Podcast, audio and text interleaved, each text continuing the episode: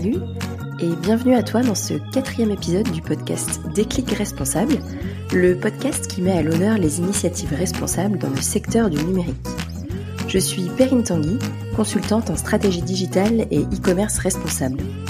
En tant qu'experte, je m'intéresse beaucoup aux impacts sociaux, sanitaires, éthiques et environnementaux du numérique sur nos sociétés et notre planète. Il me tient à cœur d'éveiller les consciences sur ces dangers qu'on n'évoque pas ou trop peu aujourd'hui et de valoriser les nombreuses initiatives positives qui existent déjà. Mon invité du jour s'appelle Florence Souillot. Avec Yves-Marie, ils ont cofondé le collectif Lève les yeux qui milite pour la reconquête de l'attention. Petite question pour toi, cher auditeur. Combien de temps passes-tu par jour sur les écrans ? De mon côté, sur une journée de travail classique, entre l'écran de mon ordinateur et celui du smartphone, j'estime passer environ 9 heures de mon temps sur des écrans. Alors, la question c'est, est-ce qu'il ne serait pas temps de lever les yeux ? Allez, sans plus attendre, on retrouve Florent. Je te retrouve à la fin de l'épisode pour un wrap-up. Et en attendant, je te souhaite une bonne écoute. Hello à tous, salut Florent, tu vas bien ? Ça va très bien. Merci. Et toi ? Ouais, très bien. Merci d'avoir répondu à mon appel et merci d'être là ce matin avec nous pour le collectif Lève les yeux. Alors, je vais commencer par une première question où j'ai regardé un peu le site du collectif et à la rubrique « Qui sommes-nous », on te présente comme une personne qui, je cite, « a un smartphone et passe beaucoup plus de temps qu'il ne le voudrait à se questionner à ce sujet, surtout quand il ne croise plus aucun regard en allant au travail ». Est-ce que tu souhaites nous en dire plus ? Ouais, ouais, ce que ça veut dire, c'est que c'est ce que ça veut dire, c'est-à-dire quelqu'un qui a un smartphone et qui se rend compte que dans son quotidien, on va dire, ces instruments sont omniprésents.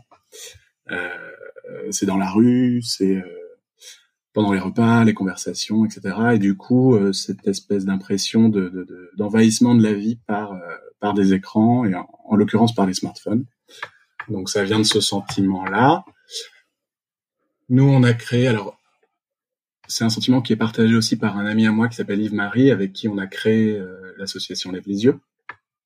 Et lui, à l'époque, il revenait de Birmanie. Il avait vécu la révolution mobile, on va dire, et puis l'arrivée de l'Internet grand public en Birmanie, qui était un pays assez refermé jusque-là. Donc, il avait le même sentiment de dépossession et puis d'envahissement de sa vie par des écrans, alors que quelques années avant, c'était pas le cas et plein de choses avaient disparu à cette occasion-là. Donc, on se retrouvait sur ce plan un peu personnel de constater une forme d'aliénation, en tout cas vraiment de perte de repères vis-à-vis de tous ces nouveaux outils qui arrivaient et qui étaient constamment présents. Donc okay. Voilà pour les raisons un peu perso de l'engagement. Très bien. Et côté pro, est-ce que tu peux nous présenter un peu ton parcours ? Ouais, côté pro, moi je travaille dans l'édition, dans un groupe d'édition qui s'appelle Madrigal, donc Gallimard Flammarion. Ça fait un peu plus de 10 ans que j'y travaille et je travaille justement sur les questions numériques. Donc, nous, on publie des livres. Alors, de plein de points de vue, on a plutôt un métier, on va dire, très intéressant de ce point de vue-là parce que, peut-être un peu à la différence de la presse ou de la musique, l'édition est encore un métier avec un écosystème très, très, entre guillemets, traditionnel. Donc, on publie beaucoup de livres, ça passe par des libraires, il y a la prescription humaine, hyper importante pour faire circuler les livres et les diffuser. Et donc, travailler dans le numérique dans ce contexte-là, c'est un peu particulier parce que c'est vraiment l'articulation, du livre imprimé, du livre numérique. Donc, depuis le départ, on va dire que je travaille un peu sur ces questions de comment la lecture par rapport aux écrans peut-elle persister, ou au contraire régresser, voir comment les deux peuvent s'équilibrer. Donc, il y a un peu ce sentiment d'être que le livre peut être une sorte d'outil de résistance un peu aux écrans, quoi. Et aujourd'hui, je pense que c'est un peu devenu ça aussi. On le voit un peu là en ce moment avec le confinement et le fait que les gens retournent en librairie et tout. C'est devenu un des rares, un des rares objets culturels disponibles pour résister un peu aux écrans. Ouais. Ok. Oui, donc il y a une vraie corrélation entre ton activité pro et ton investissement dans le collectif Lève les yeux. Ouais, ouais. Très bien. Et alors justement, à ce sujet, est-ce que tu peux nous présenter le collectif ? Ben ouais, avec plaisir. Nous, on a un collectif donc essentiellement... alors pour les gens impliqués entre Paris et Marseille, on va dire. Donc ça tient aussi au fait que Yves, dont je parlais là, habite à Marseille. Lui, il est salarié de Lève les yeux. Là, c'est tout récent, donc on est bien content. Il est délégué général de notre asso. Et puis, pour te donner quelques chiffres, on est en gros à 1 millier de personnes qui sont intéressées à ce qu'on fait, quoi, à la communauté au sens large. Donc, on leur écrit tous les 2 mois et puis on leur donne toutes les infos sur nos sujets. On a un peu moins de 200 adhérents. Et puis, une vingtaine de personnes impliquées dans la vie de l'asso. Donc, qui sont vraiment, pour le coup, plus engagées, présentes toutes les semaines, toutes les 2 semaines, mais qui collaborent, on va dire, à tout ce qu'on fait. Ok, très bien. Et du coup, quels sont les combats et les actions phares du collectif ? Quels sont les combats que vous menez ? Alors, c'est assez large. Nous, on le résume un peu en disant qu'on est un collectif qui promeut la déconnexion et qui aide à reconquérir l'attention, qui cherche à faire en sorte que les gens reconquièrent leur attention. Ça part d'un constat assez simple, c'est que, justement, j'en parlais un peu au départ, notre vie est envahie par des écrans. Donc, tout le monde ou presque a un smartphone aujourd'hui. C'était pas le cas il y a 10, 15 ans. Aujourd'hui, c'est le cas, mais partout sur Terre. Hein, je parle pas qu'en France. Donc, quelles que soient les conditions, et encore plus même quand les conditions sont difficiles et quand les personnes ont des difficultés pour vivre, elles sont suréquipées en écran, en smartphone. Et ça va avec un tas de conséquences qui sont, à notre sens, néfastes. Donc, chacune de ces conséquences appelle un peu son combat qu'on essaye de mener. Je vais t'en citer quelques-unes. Il y a le fait que, du coup, ça vient avec un temps d'écran de fait qui est exponentiel et un peu dramatique à notre sens. Pour te donner un ordre d'idée, aujourd'hui, on estime que pour des ados entre 16 et 24 ans en France, on passe 13 heures par jour sur un écran. Wow, ok. 13 heures de temps... dessus. Donc, si on cumule tous les temps d'écran différents, ça veut dire smartphone, télé, tablette, console de jeu. Okay. Donc, ça donne une proportion de ce qui se passe. C'est du temps qui n'est pas consacré à autre chose et qui ne se rattrapera pas. C'est ça qui est un peu dramatique. Il y a un ouvrage de quelqu'un qui s'appelle Michel Desmurget, si on parle bien, qui s'appelle « La fabrique du crétin digital ». Donc, c'est un bouquin... Okay. Assez trapu, un peu angoissant par certains aspects, mais qui est quand même très intéressant aussi. Et on se dit toujours, c'est pour du divertissement, c'est pas très grave. Voilà, on essaie de relativiser ça. La réalité, c'est que quand même, ces 13 heures par jour, on les rattrapera pas et que, surtout à des âges où le cerveau est en train de se former, où la personnalité est en train de se former. Donc, plus on est jeune et plus c'est problématique. Après... il y a aussi le fait que cette addiction, donc quand on dit addiction, c'est que notre volonté ne peut pas s'exprimer, que c'est qu'on fait ça contre notre volonté presque. Quand on regarde son smartphone sans même y penser, quand on est constamment à avoir peur de rater quelque chose, etc. Tout ça, si tu veux, c'est aussi lié à une organisation qu'on appelle nous l'économie de l'attention. Et... qui est créé, contrôlé et développé par un certain nombre d'entreprises privées, donc de plateformes, qui en gros s'attellent à capter notre attention. Ok. Donc ça explique aussi pourquoi tout le monde est un peu victime de ça et on a tendance à toujours un peu culpabiliser les gens sur leur usage, à leur dire c'est un peu de votre faute ou alors attention, vous êtes trop sur votre écran, etc. Donc, il faut vraiment se déculpabiliser là-dessus, se relaxer sur cette question et se dire que c'est pas le cas. C'est parce qu'en réalité, les entreprises les plus puissantes aujourd'hui de notre époque font tout pour qu'on passe le plus de temps sur les écrans, justement. Et donc ça a des conséquences assez graves, on va dire, à plein de points de vue. Si tu veux, on pourra en discuter plus précisément de l'un ou de l'autre, mais... Avec plaisir. Il y a par exemple, les problèmes sanitaires pour les enfants. Mm. Donc, sur le développement neurologique des enfants, nous, par exemple, on recommande de ne pas mettre les enfants en contact avec un écran avant 6 ans, le moins possible. Ok. Ça entraîne, dans bien des cas, ça entraîne des retards sur le langage, des troubles attentionnels, des problèmes de mémoire, des choses comme ça. Mm. Il y a aussi... des conséquences sur, on va dire, le vivre ensemble et le lien entre les gens. Donc là, typiquement, c'est une aliénation un peu plus psychologique, c'est la baisse de l'empathie. À mesure qu'on passe du temps sur les écrans, la perception de soi et des autres change, et ça a des effets très concrets sur la psychologie, notre capacité à éprouver le lien social, ça abîme la convivialité, ces choses-là. Ouais. Et puis tu as aussi des conséquences un peu plus larges, qui sont, elles, plus économiques ou même écologiques et politiques. Donc, du point de vue économique, si tu veux, on est dans une époque où le modèle économique et social actuel est celui d'une concentration inégale de richesses vers un très faible nombre de personnes et d'entreprises.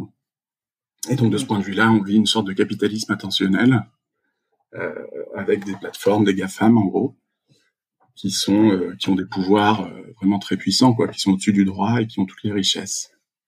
Il y a le poids écologique de tout ça. Donc alors, le tableau est assez noir, hein, j'essaie de un petit peu les conséquences macro de ça, mais le fait que le numérique a un coût écologique, qu'on le veuille ou non, et donc que c'est très concret, que le smartphone, avant d'arriver dans nos mains, il a fait 4 fois le tour du monde, que des milliers de gens sur tous les continents ont contribué à sa fabrication avec des métaux rares, le fait qu'on consomme de la bande passante avec la 5G, enfin voilà, tout ça a un coût écologique fort, et ensuite tout ça met en danger nos démocraties. Donc ça, c'est un point de vue un peu plus politique, c'est de se dire, ça affaiblit au final pas mal de choses au niveau des citoyens, des institutions, on le sent un peu dans l'air du temps, mais cette addiction et cette dépendance à l'économie de l'attention pose ce problème. Ok, hyper intéressant.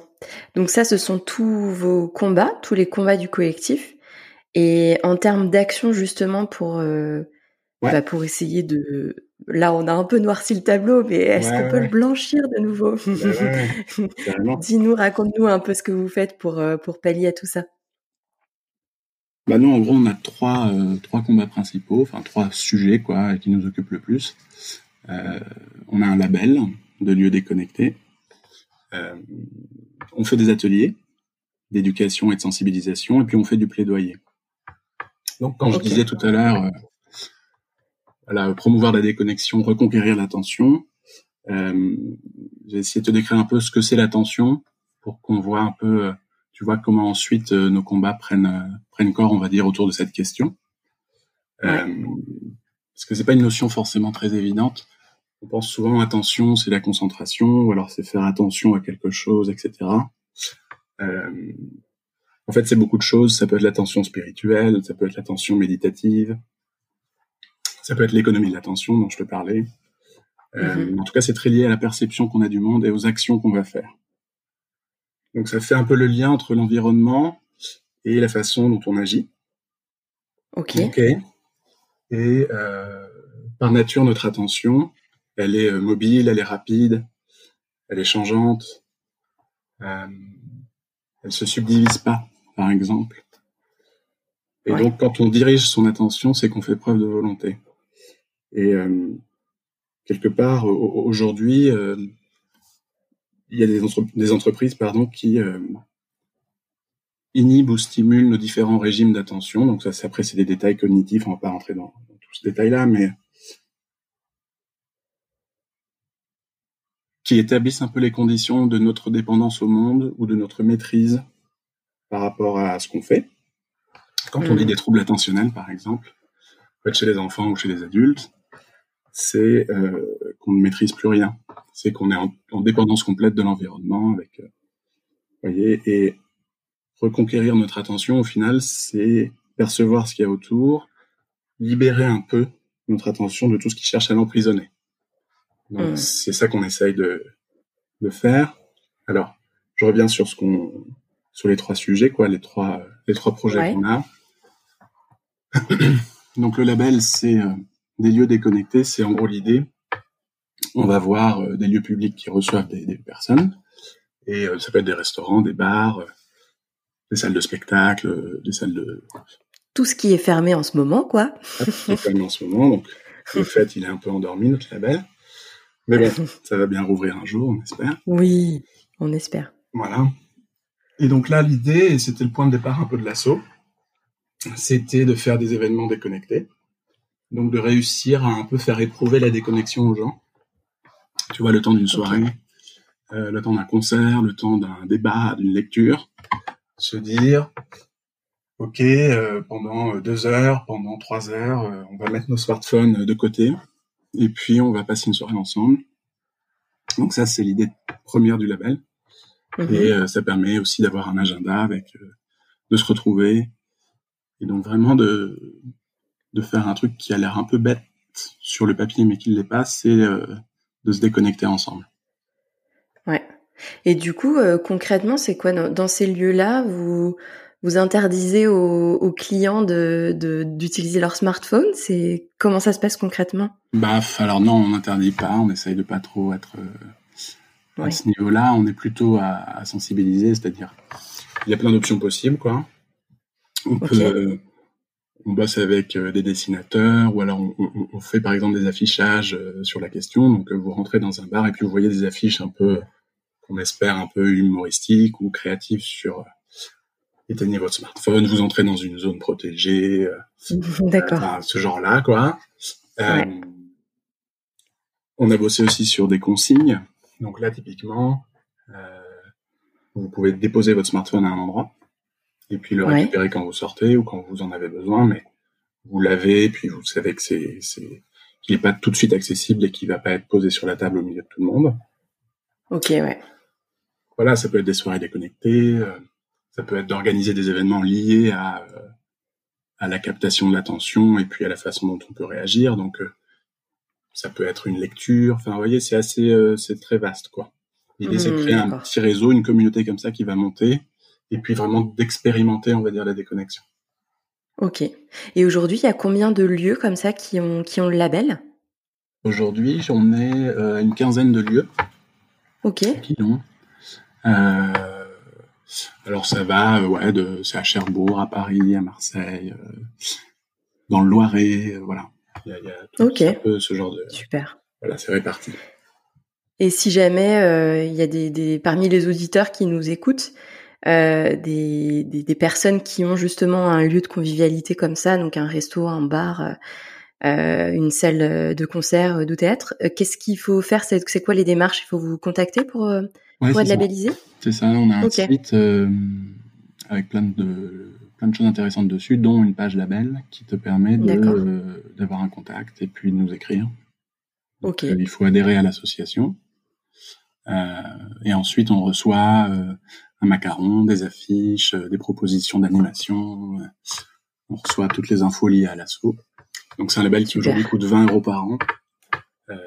En gros, notre adhésion, c'est 10 € par an. Et puis, les frais d'impression d'affiches, de macarons, etc. Et de l'adhésion au label, c'est 10 €. Donc, c'est comme ça que ça fonctionne. Très bien. Donc, ça, c'est pour le label. Voilà. Et donc, tu parlais d'ateliers et de plaidoyer, il me semble. Donc, les ateliers, aujourd'hui, ils sont principalement à Marseille. Mais bon, pas que. Il peut y en avoir aussi à Paris. En gros, c'est des cycles de sensibilisation qu'on mène dans les écoles, les collèges, les centres sociaux. L'idée là, c'est vraiment d'être sur la libération, l'explication, libération de la parole des plus jeunes sur ces questions. Et donc, on a des intervenants qui sont formés pour ça et qui vont leur montrer ce qui se passe, les faire parler et être capable de de vraiment sensibiliser au danger des écrans, quoi. Donc ça va des enfants aux adultes, mais c'est une façon un peu aussi de faire le tour de la question. Ouais. Donc on a comme ça des programmes sur le temps long. Ah, il y a le chat. Oui, j'allais dire, disons qu'il y a un petit invité surprise dans cet épisode.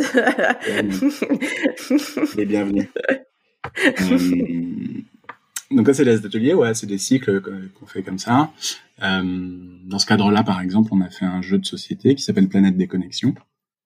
Et donc, on s'est associé à une autre asso qui s'appelle Les Claps, qui est à Marseille. Et une sorte de memory pour les enfants et ados. Sur le thème de la déconnexion.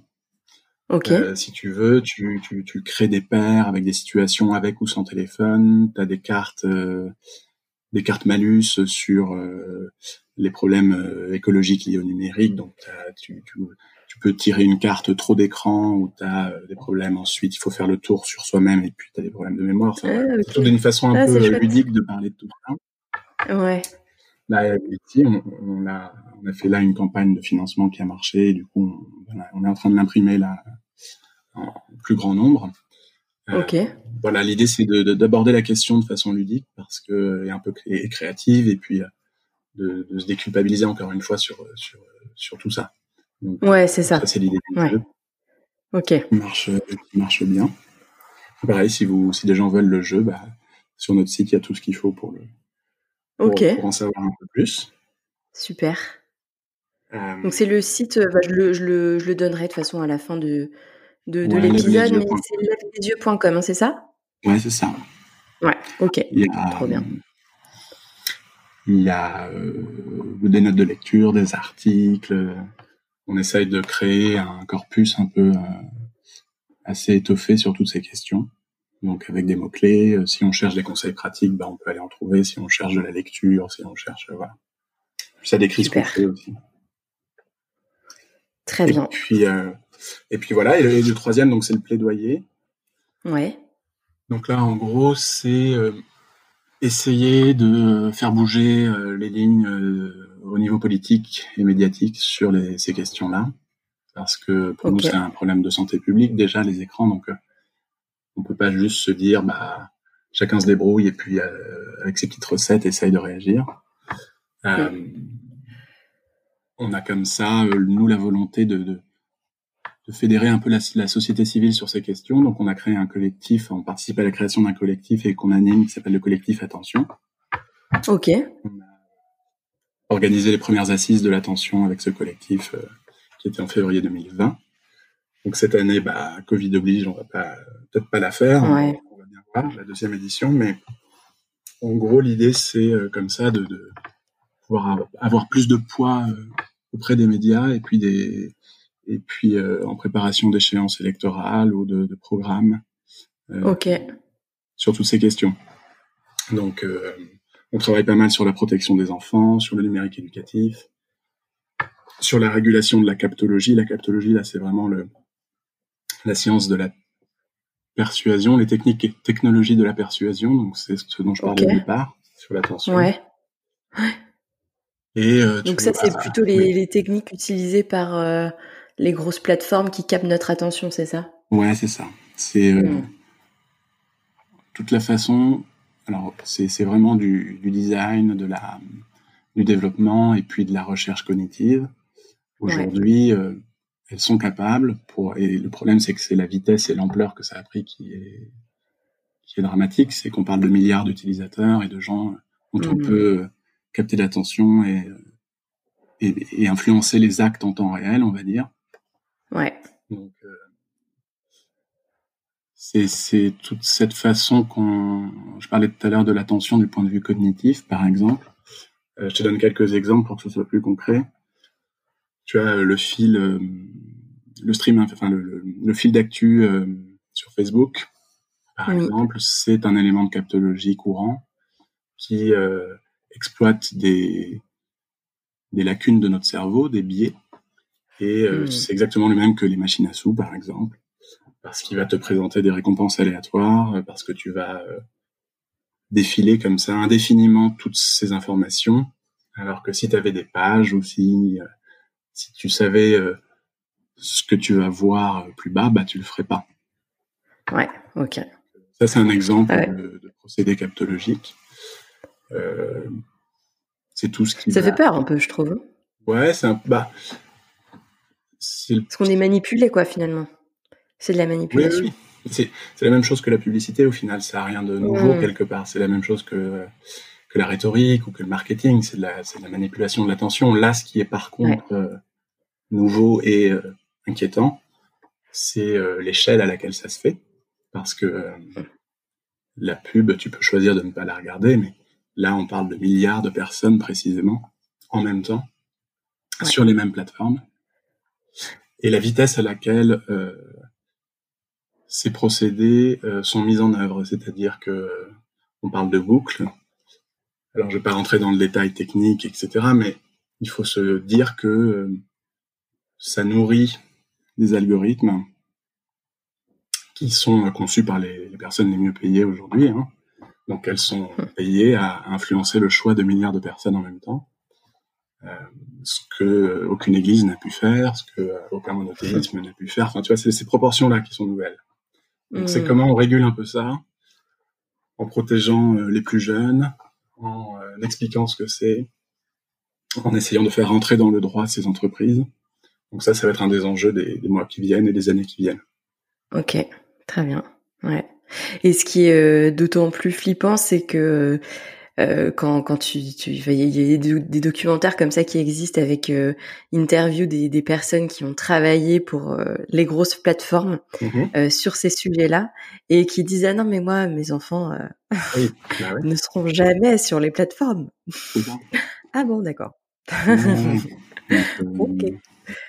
Il y a un enjeu social derrière, évident, c'est que, en plus, tu vois, c'est... Évidemment, c'est là où c'est dans les quartiers les plus défavorisés que les gens sont le plus sur les écrans et qu'on en donne le plus, donc t'as un enjeu aussi de pacification sociale derrière. Donc, il faut se faire à l'idée qu'une technologie n'est jamais neutre et toujours l'expression d'un pouvoir. Donc c'est une question politique. Donc c'est pas du complotisme, c'est plutôt être capable de se dire bah là j'ai un fait politique avec une idéologie et il faut que j'essaye de comprendre ce qu'on me met sous le nez, quoi, à quelle sauce je suis en train d'être mangé. Ok. Donc, voilà, et je peux te donner quelques exemples de plaidoyers qu'on fait. Ah bah oui, avec plaisir. Voilà, de mesures un peu simples. Par exemple, nous on milite pour qu'il y ait plus d'écrans publicitaires animés dans l'espace public. Donc, en quelques années, c'est devenu, on s'en rend pas compte, mais aujourd'hui, quand dans la rue à Paris, t'as des écrans animés publicitaires, t'en as dans les bars, t'en as dans les commerces.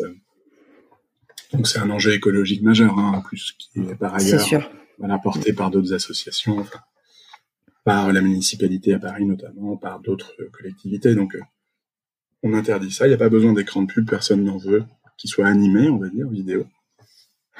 Ensuite, on veut pas d'écran dans les crèches, dans les maternelles, dans l'école primaire, et que ce soit réservé, on va dire, aux cours d'informatique, au collège et au lycée. D'accord. Donc ça, voilà, on dit, bah, il faut l'interdire, c'est trop dangereux. Les enfants passent déjà leur vie sur les écrans, c'est pas la peine d'en rajouter. Il faut sanctuariser des espaces comme ça. Ouais. Et puis, par exemple, on voudrait une campagne indépendante de sensibilisation sur les effets des écrans. Quelque chose qui soit vraiment le fruit d'une recherche indépendante et qui permette un peu d'alerter les gens de façon claire sur tous ces enjeux-là. Oui, très bien.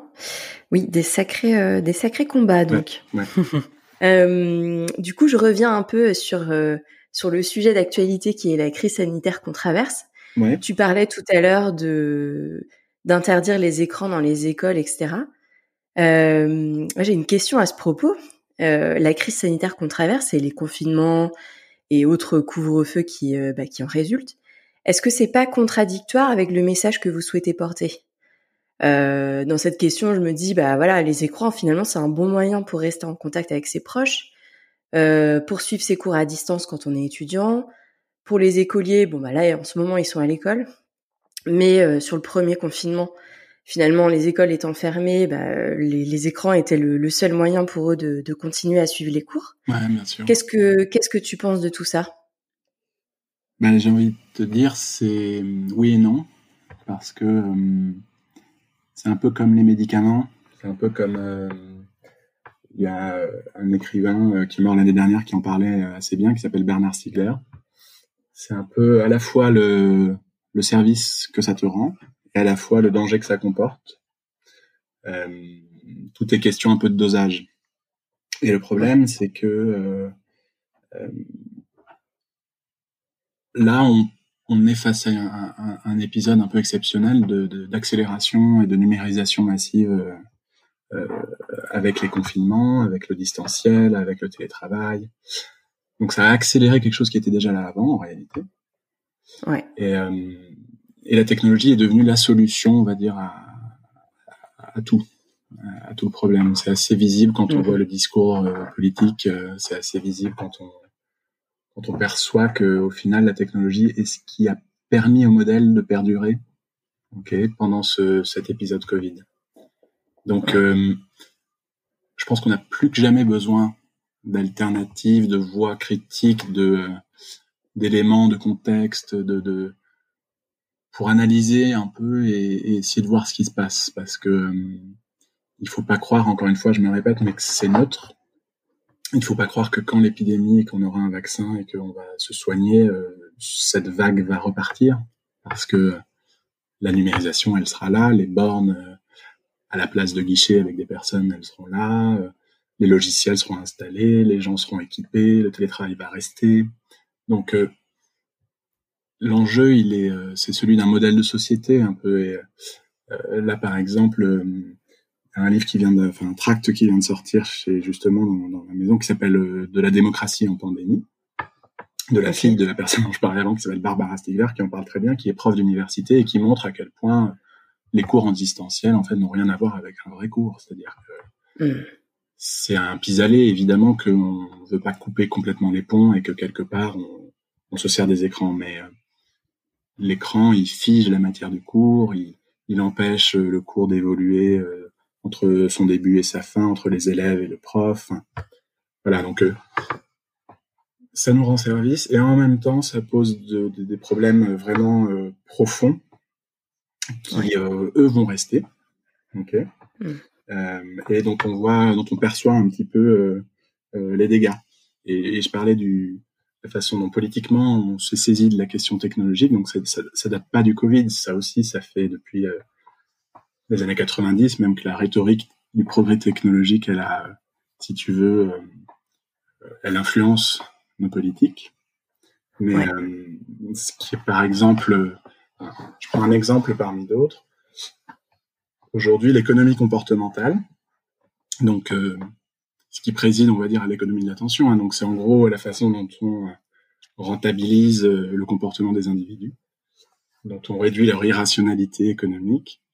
C'est devenu un peu un principe politique de gestion de cette crise.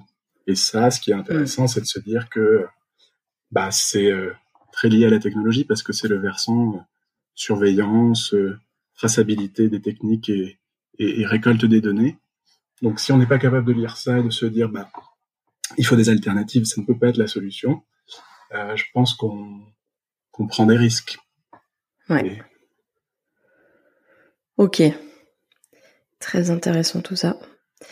Est-ce que je vois l'heure qui tourne, du coup, j'avance un peu dans mes questions. J'ai une question hyper concrète. Est-ce que tu aurais des conseils pour les auditeurs ? Et alors, attention, je m'inclus dans les auditeurs. Donc, aurais-tu des conseils pour les auditeurs et moi pour s'éloigner de leurs écrans sans que ça devienne trop contraignant ? Alors, je m'inclus aussi, parce que on est tous à la même enseigne. Je pense qu'il y a une bonne attitude à adopter, c'est d'essayer d'être toujours un petit peu méfiant quand on parle de progrès technologique et d'écran. Et de se demander d'où vient la parole, qui en parle, est-ce que c'est un chercheur, est-ce que c'est un prof, est-ce que c'est quelqu'un qui travaille pour une industrie numérique. Donc ça, c'est une espèce de règle un peu de prudence. Donc essayer de s'informer et de lire sur ces sujets-là. Et puis, si possible, d'écouter les voix indépendantes. Et puis après, très concrètement, c'est de mettre à distance les écrans. dès que c'est possible. Donc, il y a comme ça une emprise des écrans. En plus, on vit un moment un peu charnière parce que je pense que tu as entendu parler de la 5G. Enfin, oui. On est au seuil d'un vrai démarrage, on va dire, de l'économie des données. Donc, ça veut dire des objets connectés, ça veut dire de la domotique, pardon, des voitures autonomes, des smart cities. Enfin, tout ça va nous entourer et ce sera très compliqué de déconnecter dans ce cadre-là parce que mon frigo va me parler, mon voisin va émettre des données. Voilà, donc on sera vraiment dans une... C'est Alain Damasio, qui est un auteur de science-fiction, qui parle de ça, qui parle d'un techno-cocon. On sera dans ce cocon-là. Aujourd'hui, le cocon, il n'est pas encore parfait, donc on peut encore le déchirer et puis se libérer un peu de l'emprise des écrans. Donc, moi je te dirais... Comment on fait alors ? Bah, faut débrancher les notifications de son smartphone, l'éteindre quand c'est possible, ne pas le mettre là où on dort, surveiller de près tout ce qui est fait des données personnelles, donc, et en particulier sur les plateformes des GAFAM, donc Google, Facebook, les réseaux sociaux. Se préserver des pages de connexion. Ça fait écho à l'épisode enregistré avec Héloïse Pierre, ouais. Qui a écrit un bouquin justement sur les libertés à l'ère d'Internet. Donc, ouais, un vrai sujet. Et d'être attentif à la présence des écrans, quoi, parce que dès qu'on est dans la rue aujourd'hui, bon là, moi j'habite à Paris et on le voit, il y a des caméras, donc c'est pour la circulation, mais des caméras de surveillance aujourd'hui sont présentes, donc on les apprendre à voir où est-ce qu'elles sont situées, être capable de percevoir un peu le monde, et être attentif à ça, quoi. Et du coup, se maintenir à l'écart quand on peut, des écrans, des notifications, résister un peu à ça, quitte à, si possible, s'ennuyer, lire, et du coup libérer son attention. C'est un peu on revient un peu au sujet, tu vois, de notre asso, c'est quels sont les moyens aujourd'hui que j'ai de libérer mon attention et du coup de la porter sur ce que je veux, de me concentrer si je veux dans le temps. Ouais. Y a un auteur qui s'appelle Bruno Patino qui a écrit un livre qui s'appelle « La civilisation du poisson rouge ». Et il montre que notre capacité de concentration est en train de baisser dramatiquement, autour de 8 secondes ou 9 secondes, je ne sais plus, comme les poissons rouges. Donc bon, c'est une image frappante, mais ça te donne un peu l'idée de... Si je veux retrouver une capacité de concentration, faire ce qui fait un peu de moi une forme d'humanité, bah j'ai tout intérêt à me mettre à distance un petit peu des notifications des écrans, de tout ce flux de connexion perpétuel, quoi. Ok. Très bien, on va essayer de faire ça. Et justement, alors j'ai une question que je pose... à tous mes invités, et toi, pour le coup, tu en as cité pas mal dans l'interview.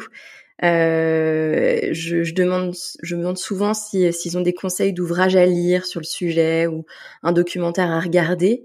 Ouais. Donc, tu en as cité pas mal et je te demanderai certainement de me les noter après par email pour que je puisse partager tout ça aux auditeurs. Mais si tu devais en retenir un, lequel est-ce que tu nous conseillerais de lire ou de regarder d'ailleurs si c'est un documentaire ? Bonne question. Alors, mais je vais pas en citer qu'un, c'est ça le problème, c'est que... Moi, je pense c'est difficile. Ouais, c'est compliqué. Pour vraiment se faire une idée des dégâts que causent les écrans sur les enfants, si on a des enfants, ou si...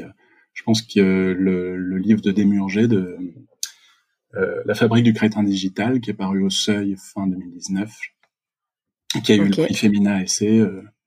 c'est vraiment un livre vraiment utile parce que il arrive à faire le tour avec toutes les études de la question de l'impact des écrans sur le développement des enfants et des adolescents. Donc, je te préviens, c'est pas un livre très marrant, mais quand on le lit, moi, je sais que ça a changé un peu ma façon de voir la chose et ça m'a armé pour me dire que le combat, il fallait qu'il soit mené maintenant, c'est-à-dire... il décrit bien toute cette façon dont on peut quelque part mettre une génération face à des écrans et la laisser seule là-dedans, donc avec les risques que ce soit une génération qui au lieu d'apprendre ou de s'éveiller ou d'être curieuse ou de comprendre la diversité du monde autour d'elle ou d'être en mesure de le faire, disons, se retrouve piégée par ces écrans. Donc c'est, moi je conseillerais celui-là pour avoir vraiment la vue enfant, dégâts sanitaires des écrans, etc. Ouais. Donc La fabrique du crétin digital de, rappelle-moi l'auteur. Michel Desmurget. Michel Desmurget. Ok, très bien, super. On va regarder tout ça. Super. Et puis alors autre question, puisque ça y est, on est rentré dans les questions que je pose à tous mes invités. Quel est l'usage que tu fais du numérique au quotidien ? En quoi est-ce que tu t'en sers ? Alors, j'ai cru comprendre que c'était aussi ton travail. Ouais, c'est aussi mon travail. Donc, je suis pas mal quand même sur des écrans, à pas se mentir. Ouais. Essentiellement l'ordinateur. J'essaye de pas dépasser 1 heure de smartphone par jour. Ouais, ce qui est peu finalement quand on y pense. Ouais, ce qui est peu. Moi, ouais, je sais pas si c'est peu, c'est-à-dire ça me paraît beaucoup en soi, 1 heure. Oui. 1 heure, mais c'est vrai que comparé aux chiffres, c'est pas tant que ça.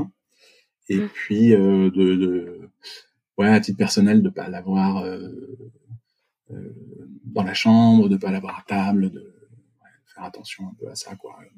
Ouais. Débrancher les notifications. Alors moi, j'ai pas Instagram, j'utilise au minimum les réseaux sociaux. Je sais que je suis assez addict aux mails, par exemple. Je les consulte beaucoup. C'est aussi lié à mon travail, de fait, où on écrit beaucoup de mails. Donc, essayer de pas toujours tout régler par l'écrit et par le mail, mais d'appeler ou de voir. Avec le télétravail, c'est pas forcément évident, mais de préférer le téléphone, par exemple, pour se parler. Donc, c'est ce que j'essaye un peu de faire.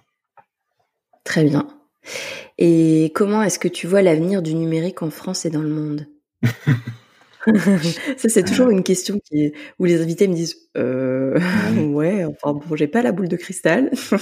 non. Mais bon, l'idée, c'est que tu nous dises si t'es plutôt optimiste, plutôt pessimiste, plutôt je sais pas. Optimiste, moi je pense que. Ouais. Alors, il y a plein de choses qui se passent en ce moment, en tout cas. On a parlé de la crise du Covid.